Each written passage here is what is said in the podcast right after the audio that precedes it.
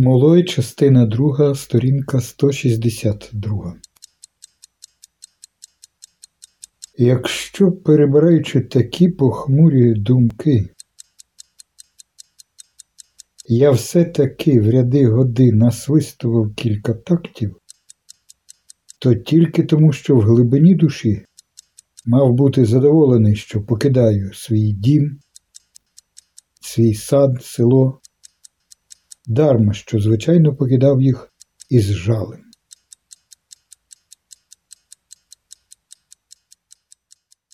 Є люди, які свистять без ніякої причини, але не я.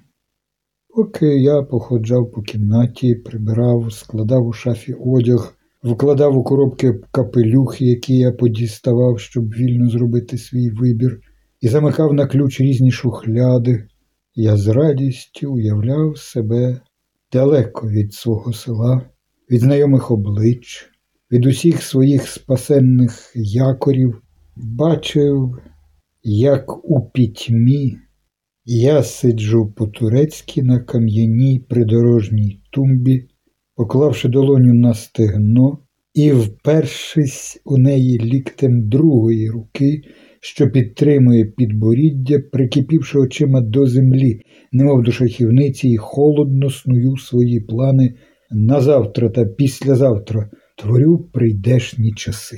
Тоді я забував, що поряд зі мною буде мій син, сновигаючи, нарікаючи, просячи їсти, спати, забруднюючи труси. Я відкрив шухляду нічного столика і витяг звідти повний тубус пігулок морфіну свого улюбленого заспокійливого засобу.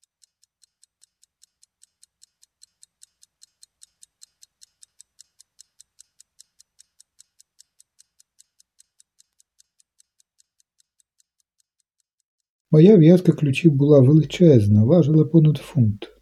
Ключ від кожних моїх дверей, від кожної шухляди. Завжди був зі мною, хоч куди я ходив. Я носив їх у правій кишені штанів, у даному випадку шортів. Масивний ланцюжок, прикріплений до підтяжок, не давав мені загубити їх. Той ланцюжок, у чотири чи п'ять разів довший, ніж слід, лежав, згорнувшись зверху на в'язці ключів. Такий тягар змушував мене нахилятися вправо коли я був утомлений або забував компенсувати його миязовим зусиллям. Я роззирнувся востаннє, помітивши, що знехтував кілька засторог, виправив свій недогляд, узяв сумку і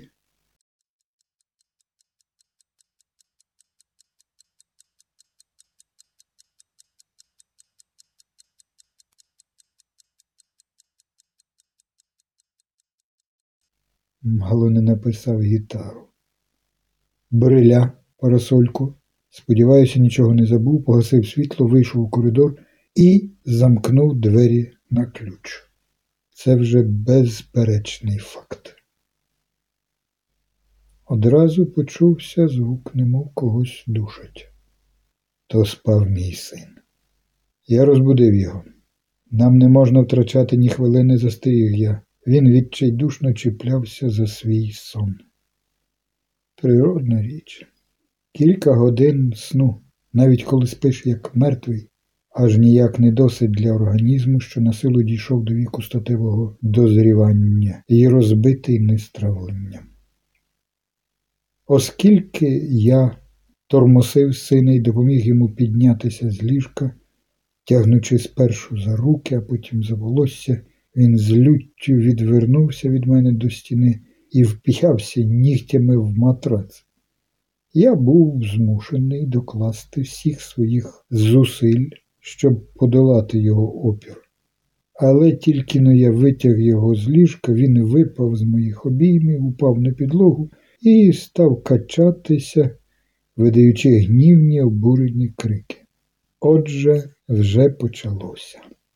Побачивши таку огидну демонстрацію сили, Мені довелося застосувати парасольку, обіруч тримаючи її за один край. Але перш ніж я забуду одне слово про бриль. У його крисах було дві дірки, звичайно, по одній з кожного боку. Я сам їх проробив коловоротом. У ті дірки я вставив два кінці гумки досить довгої, щоб пройти мені під підборіддям, радше під щелепами, але не дуже довгої, бо годилося, щоб вона була впору і йшла радше під щелепами. Завдяки цьому мій бриль, хоч як я звивався, завжди був на своєму місці, тобто в мене на голові. Сорому в тебе нема, кричав я, огидний малий невіглас. Я міг би розгніватись, якби не звернув уваги на цю обставину. А гнів це розкоші, яких я не міг собі дозволити, бо тоді я сліпну. Перед очима постає криваве запинало, і, наслідуючи великого Густава, я чую, як тріщать лави суду присяжних. Ой, небезкарно ти, лагідний, чемний, розважливий, терплячий, день у день рік у рік. Я кинув парасольку і вибіг із кімнати. На сходах я зустрів Марту, що піднімалася без чепчика з розметаними косами, аби як одягнена. Що тут діється? Закричала вона. Я подивився на неї, і вона повернулася на кухню.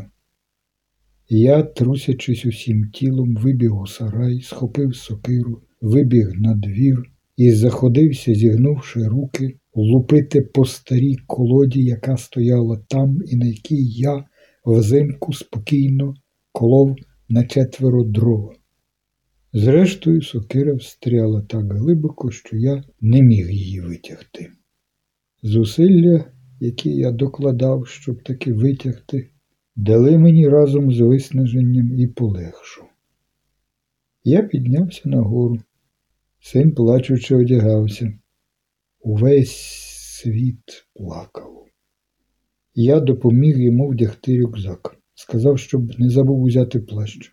Він хотів покласти його до рюкзака. Я сказав тримати плащ поки що під пахвою. Була майже північ.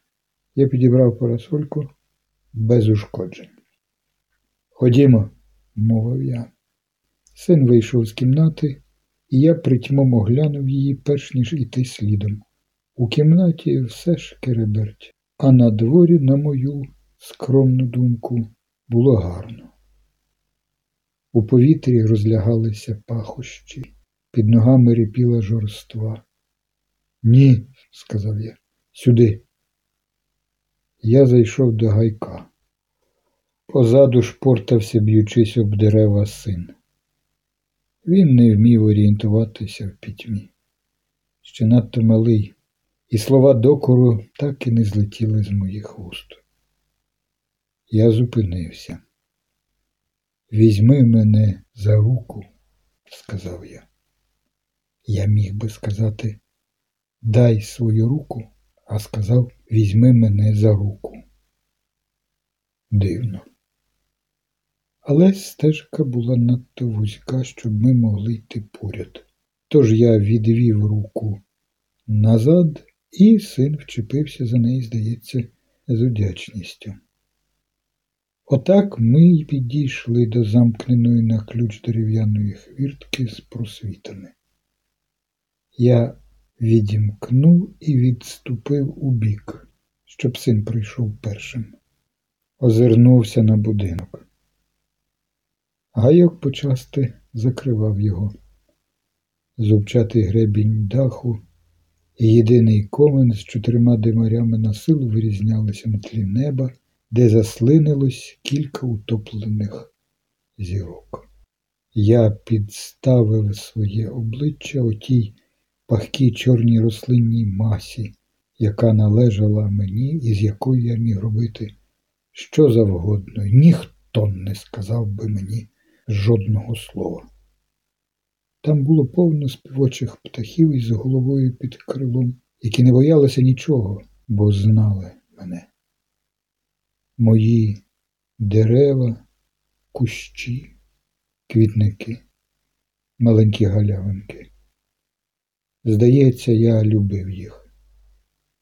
Якщо я і стинав коли-небудь гілку чи квітку, то тільки задля добра самих рослин, щоб вони росли міцніші та щасливіші.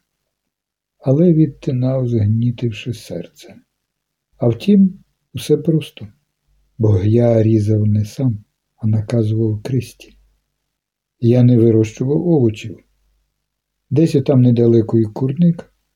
Я брехав, кажучи, що мав індички тощо, бо мав лише кілька курей. Там була й сіра курка, але не на сідалі разом з рештою, а на землі, в кутку, в просі, віддана на ласку поцілкам. Півень уже не підходив до неї, щоб люто вискочити наверх. Якщо вона не одужує, недалеко той день, коли решта курей, поєднавши зусилля, розшматують її дзьобами й пазурами. Все мовчить. Я мав напрочуд чутливе вухо, та аж ніяк не музичний слух. Я почув той любий шум, створюваний дрібненьким переступанням, нервовим посмикуванням крилиць, ледь чутним, одразу притлумленим кудкудаканням, шум курей вночі, що замовкає задовго до світанку. Скільки вечорів. Я з задоволенням прислухався до нього, кажучи собі. Завтра я вільний. Отак, обернувшись, я востаннє поглянув на своє невеличке майно, перш ніж покинути його, сподіваючись застати все в цілості.